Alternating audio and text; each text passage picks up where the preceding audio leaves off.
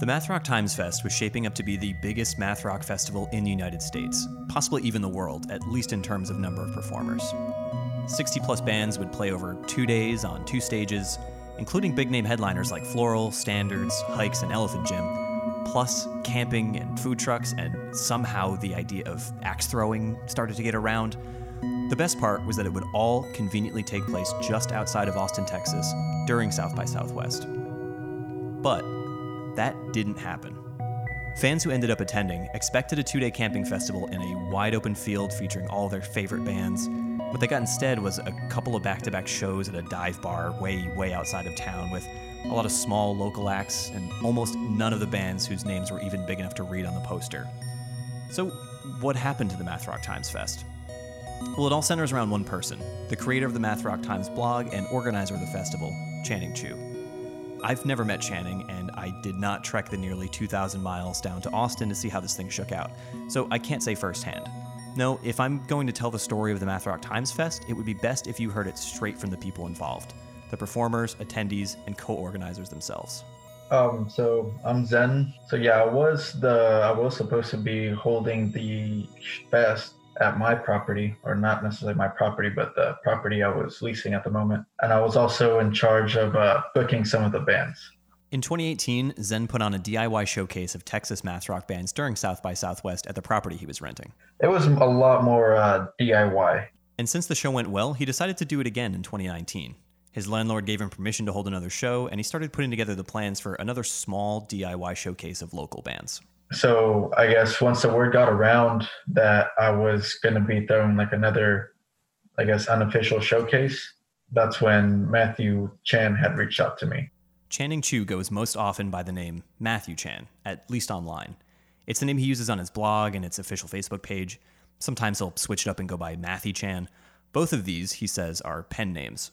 Whether or not they're strictly names he writes under or something more is an issue we'll get to later. But before we do, you might hear some people refer to any or all of those names interchangeably. Just remember, they're all talking about the same guy. Pretty much like what my plan was was to kind of have like the same thing I did last year, but for two days. He asked me like, "Hey," because um, I was already trying to book like some of the the more local bands already. He asked me like, "Hey, you know, you think we can team up for this?" And I was like, "Yeah, you know, I know he had a name to him, so I was like, sure, like you know, I could definitely use the help." And he was like, "Well, you know, uh, can I just ask for one favor?" And I was like, "Yeah, what's up?" And he's like, "Well, can we call it the Math Rock Times Fest?" And you know, I, I kind of wanted it to just call it like the DIY Math Rock Showcase, you know, since that's kind of what I was intending it as. You know, after a while, it's just like, yeah, you know, I guess I'll just let him change the name for it. Once Channing had secured the venue, he started to book some pretty high profile acts, like Elephant Gym. That gave his event the kind of perceived legitimacy he needed to book other big names, like Standards.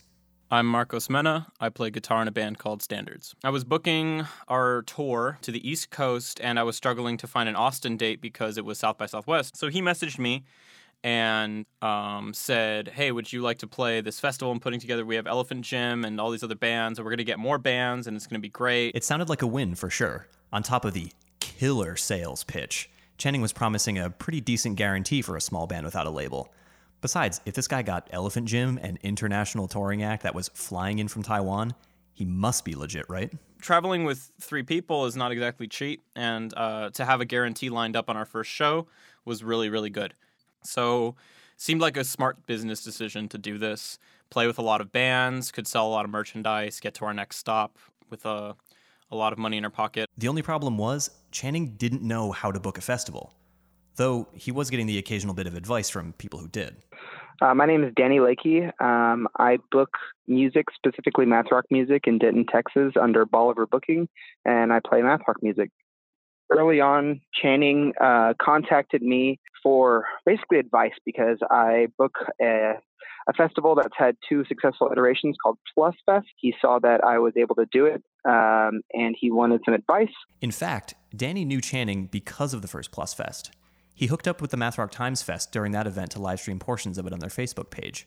So when he got the idea to throw his own, Channing knew who he could turn to. I was essentially just a consultant on individual, I guess, items or um, I, I essentially gave him advice on, you know, oh, this is how you kind of lock down a band, or you know, it, it was a lot of the communication aspects of things. He seemed to be very, uh, I don't know, inquisitive and maybe even um, uninformed about how uh, one goes about talking to and locking in high profile bands for a festival such as that one. In addition to wanting his advice, Channing also asked if Danny's band Yearner could make it out to Austin to play the Math Rock Times Fest. Yeah, early on, uh, he kind of gave me a couple bands that were supposed to participate, and um, I thought it was a pretty cool opportunity. We had never played out of uh, out of the DFW area before, so I was like, you know, why not get Yearner on it?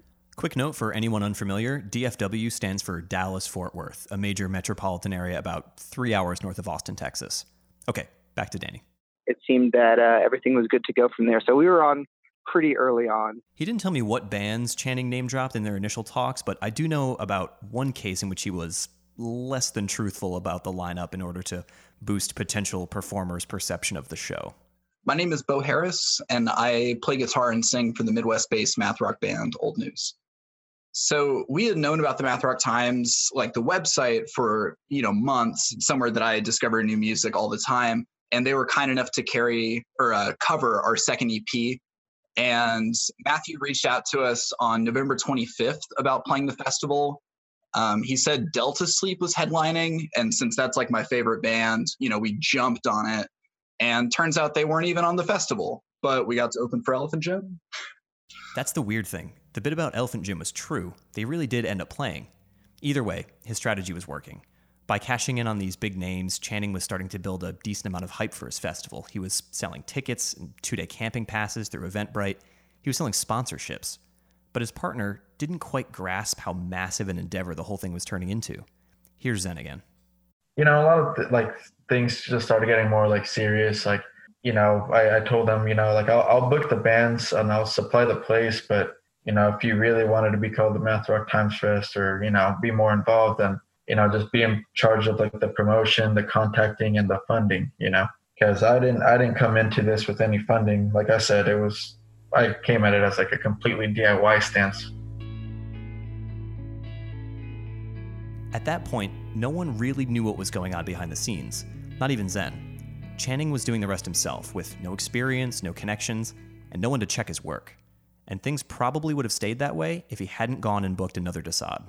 My name is Mance Fine. I play bass for uh, the band Another Desaad. We're from Austin. Um, I wasn't familiar with the Math Rock Times really at all uh, prior to that, but started looking into it kind of after we had gotten booked. Uh, my name is Mark Schroth. Uh, I work in production for a living. I'm an audio engineer. I work at really big festivals all the time and help coordinate things originally uh, my band another Desaad we got picked up to just play the fest. And uh, about two or three months out i messaged matthew chan the uh, the person who booked us.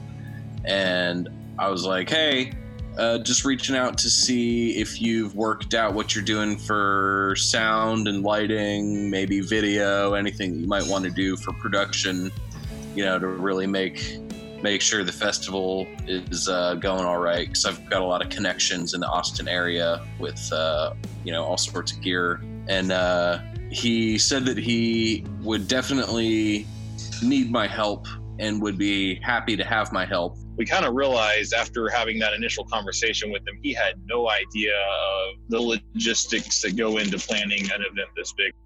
You know, he started talking about getting urinals and you know, I was like, oh man, I guess uh, guess he's wanting a actual festival. Next thing you know, I found out that he was continuing to book, even like I mean, I would say a little bit over 30 days before the actual show even happened. It was 60 plus bands. Um, I had probably booked myself like a good 20, 25 bands. Um, I really, really didn't want it to go past like 30 to 40 bands, really so it was like we had two different perspectives and i really didn't know like exactly how big it was supposed to be you know that was the other thing that alarmed me was when i saw him continuing to book bands after he already had like freaking like 60 bands booked like it was uh, like two weeks before the fest and he was still posting in the math instrumental exchange, like still adding bands. Um, at first, just as a performer, it was you know it was pretty minimal. It was oh here's our stuff. Oh cool, I like it. Yeah, I'll put you on. Great. And then once we actually started talking to him about the details of the festival, I was like, oh shit, this guy's got no idea what he's doing. And he's in completely over his head. He even managed to forget about some of the bands that he booked. What actually happened was he said we were on the festival, and then he turns out that he never actually put us on the lineup. And so we were asking about details, you know, I'm talking like weeks in advance, and he had to turn around and like find us a time slot. People asked to play on that festival, and um, so a lot of them were like submitted bands, but he reached out to us personally and like used us to promote the festival. Um, you know, put us on his website about it, you know, on Facebook and Instagram. And then like we weren't even actually on the lineup until like three weeks before. So that was kind of frustrating yeah, I was pretty much uh, with the rest of everybody, kind of watching things unfold. At first, obviously, being pretty elated that something as cool as this was happening, and then realizing, um, you know, in stages that it may not be as well planned out or any of that as uh, as initially we thought. So. Fast forward to about you know a few weeks before the festival, um, there are a lot of people that are raising concerns about the festival itself. It had gone from about 10 bands to 60. To people that aren't aware, 60 bands is a ridiculous amount of bands to have on anything. I think Warped Tour at its height probably would have something like that, but they had like four or five stages, and their operating hours were like 11 to 9. So this dude's operating hours were like 10 or 11 to like midnight, and he had two stages. I don't think that's actually logistically possible between two days to have 30 bands play every single day. He was saying, he was giving away hints that he really didn't have enough funding to kind of materialize the festival. You know, to like, to run a festival, you need a lot of capital. Um, it's a very, very expensive thing to do, um, especially if you're doing it all yourself and you don't have a venue. So the fact that he had booked such a tremendously large festival with uh, a doubted budget was like concerning to a lot of people.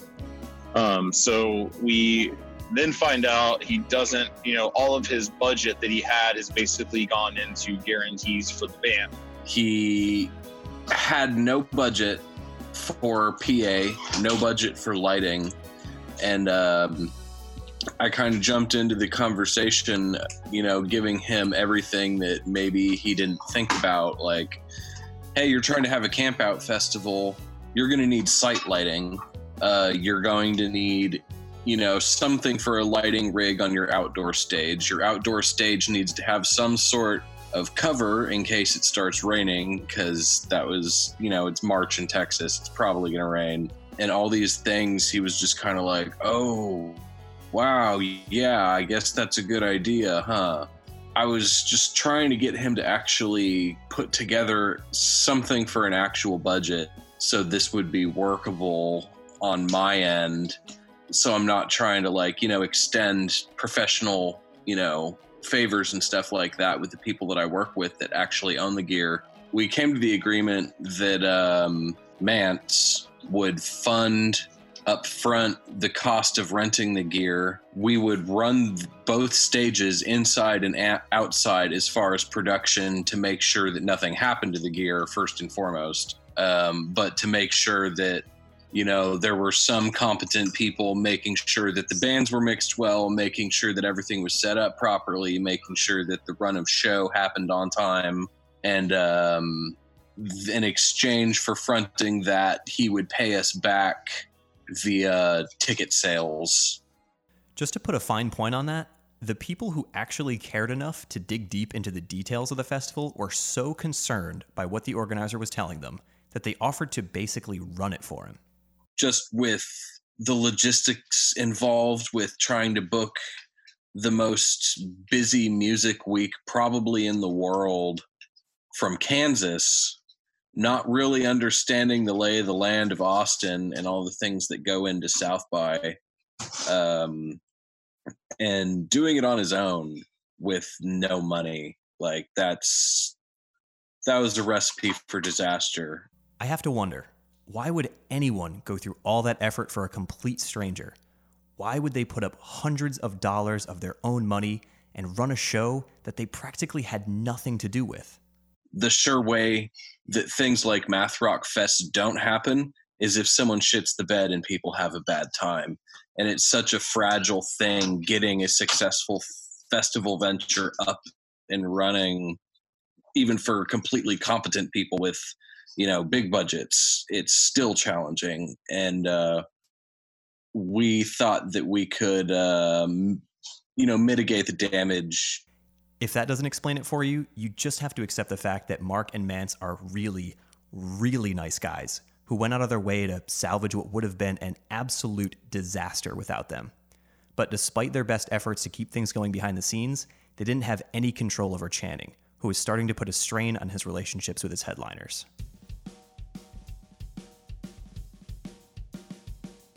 uh, he kept lowering the amount that he was promising us. Uh, I've never ever once had that happen to me in my entire like, you know, five six years of playing music for money. He he kept dropping it. At first, it was like you know seventy five dollars, and then he dropped it a whole hundred dollars, um, and he basically dropped it like forty percent. I understood, and I was being a really, really nice guy about it because I, I understood. You know, he seemed like he had his heart in the right place, and he was trying to make this festival happen. But then something even something really weird happened. We had played uh, a few shows leading up to this big tour we were doing, and um, we had played at San Francisco. Somebody took a video of us playing in San Francisco and put it up on the Math Rock subreddit. And then I start reading the comments, and there's this guy, and he's like going really, really hard on on Kindwin and saying all this really misogynistic shit. And I'm like really perturbed by it, you know. Um, but I chalk it up to nothing more than some, you know, crazy guy on the internet. You always have that. Uh, Kindwin and uh, her partner Jace uh, have a other uh, math rock appreciation group called uh, Odd Times and Atmospheres. That group had gotten um, into a small feud with Matthew. Uh, are you referring to him as Matthew Chan, or are you referring to him as uh, his real name? Marcos was one of the only people who seemed to have any insight into who this person was. This guy from out of town who was promising to throw the biggest math rock festival the country had ever seen without even telling most of his performers his real name. No, he he would always he he always goes under Matthew or Matthew. Um, his dude's had like twenty aliases from what I know. Um, this is kind of a sidebar to the story, but um, let's just say let's just call him Channing because that's his real name. When Mark found out, it didn't seem to phase him.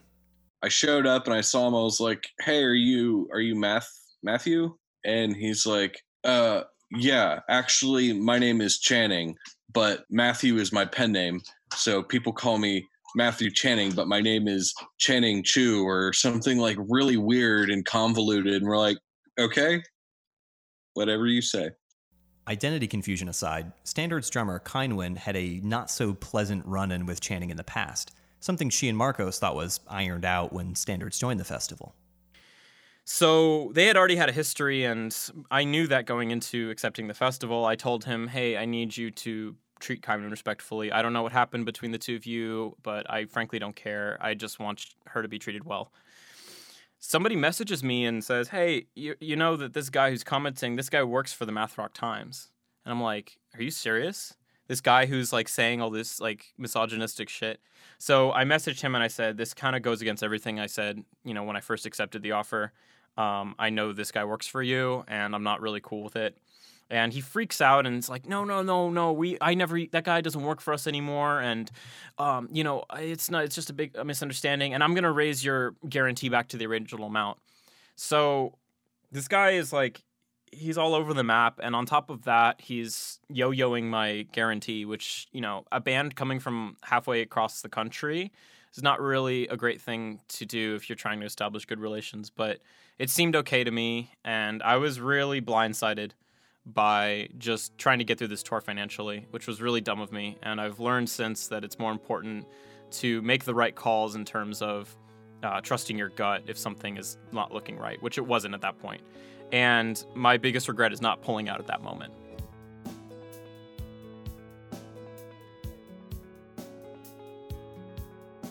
At the beginning of March, around two weeks out, Channing had been posting erratic updates to the Facebook event page. He lamented the huge financial burden the fest had put on him, presumably now that he had to pay back Mark and Mance for all the gear they rented, which, by the way, he didn't mention ever. Mark and Mance got no credit for all the help they gave him. It's hard to get a read on what his actual financials looked like.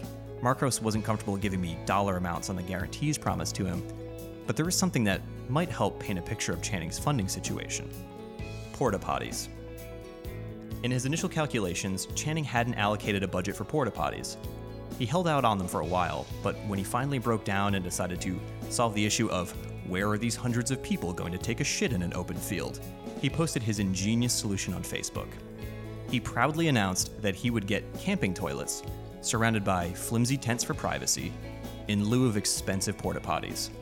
Guests would enter the tent, conduct their business, lift out a bag filled with their own excrement, and dispose of it elsewhere. Attached to the update was a picture of the setup in case you had trouble conjuring that image for yourself. The backlash was immediate. In response, he updated the post, adding that they would have trash receptacles nearby so no one would have to walk that far while carrying a bag of their own feces. Some people started bringing up Fyre Festival. When the uproar refused to die down, Channing caved and rented actual porta potties. Offhandedly, he mentioned that they cost him more than twice the revenue of presale tickets and camping passes. By our estimates, this means he probably had about $1,600 raised from ticket sales to run his festival. We're not sure if he had his own money to begin with or how much he raised, if any, from selling sponsorships. But with the guarantees promised to the bands, the money owed to Mark and Mance for gear rental, and the cost of sanitary defecation, it certainly looked like Channing was in the red. But with Mark and Mance hammering out the logistics and, let's be honest, running a show for him, it seemed as though the biggest hurdle had been overcome, in spite of Channing's unwillingness to ensure his own success.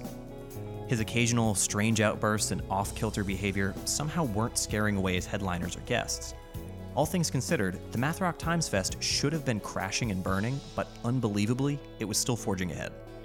And really, of all the things that we envisioned going wrong, losing the land was not the thing that we expected to happen. If you were following the event on Facebook, this is probably where you saw things start to go belly up in a real public way.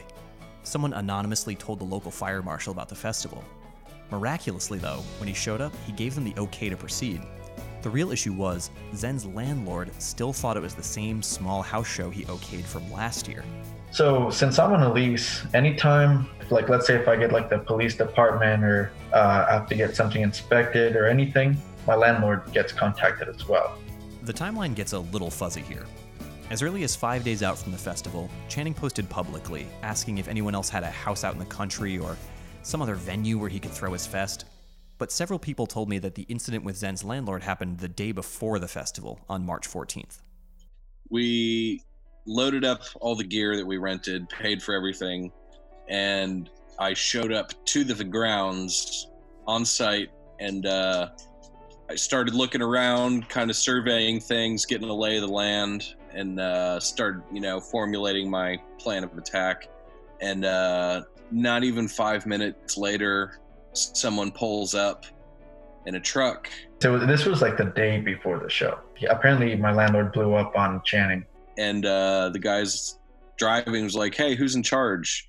And Matthew, because it was just Matthew and I there, and he was like, "I guess that's me." And he's like, "Any kind of party or concert or anything happening here is not happening. If you show up, the police will be waiting at the end of the street, and you'll all be arrested for trespassing." This land's been sold, and I am the owner, and nobody asked me so the answer is no. I don't want anyone, you know, coming out here and getting hurt on my land and then I get sued or, you know, the people that bought it get sued because now the land's been sold. We had house shows there all the time. Nothing was ever an issue, but he had never attended one. So I guess whenever he saw it like there in person, he just kind of freaked out a little bit and uh, we just had to move it. Channing didn't have any choice. He had to let everyone know about the venue change. People bought tickets and were coming in from out of town. So, without alerting any of the bands personally, he posted on the Facebook event page, cryptically announcing that the venue had fallen through. And we, we realized that it was probably getting out of hand when there were, you know, things posted on the event page just from the Matthew Chan account that were not planned, that were just kind of, you know, not official announcements, just what seemed like, I don't even know, just like his thoughts. Like the venue might be falling through or something like that. I, I forget the actual wording, but it definitely seemed like he was kind of at wit's end about everything. And we just kind of started making all the calls that I could think of to uh, venues and people who throw house shows and everything. And I didn't know if the festival itself would even take place. A lot of us were observing that it would probably be pretty prudent of him to cancel the event um, as to not, you know, cause losses to anybody who hadn't traveled a long way. Obviously, pretty much everybody, but Elephant Gym uh, and some smaller touring acts that had come through from, you know, around the country. They could have easily found other shows, which a lot of them did, but it was pretty clear that Elephant Gym um, they they had some money invested in this. So I couldn't really tell what he was going to do at that point. He had like two hundred dollars that he could spend on a venue, and he's trying to get something with three or four hundred capacity on twelve hours notice at the end of Music Week during South by, and I'm just like, this isn't going to happen. It was just completely up in the air, and you know when you throw something that's as massive as this up in the air, it, it's hard to catch coming down. So uh, we start driving. Uh, it's me and Julian, who's our tour manager, and we start driving from LA. The first day we're driving is the 14th, and that afternoon, uh, Channing makes an announcement that the venue has been moved. We were playing in Dallas the night before, and we were touring with a band called Idea, who is also on the festival and one of their members kind of tipped us off that things were getting pretty sketchy. We heard that the venue pulled out and that there was possibly another one, but we were never reached out to on any platform to confirm that with us. And so we had to find out about the venue change by digging through comments on a Facebook thread on the event.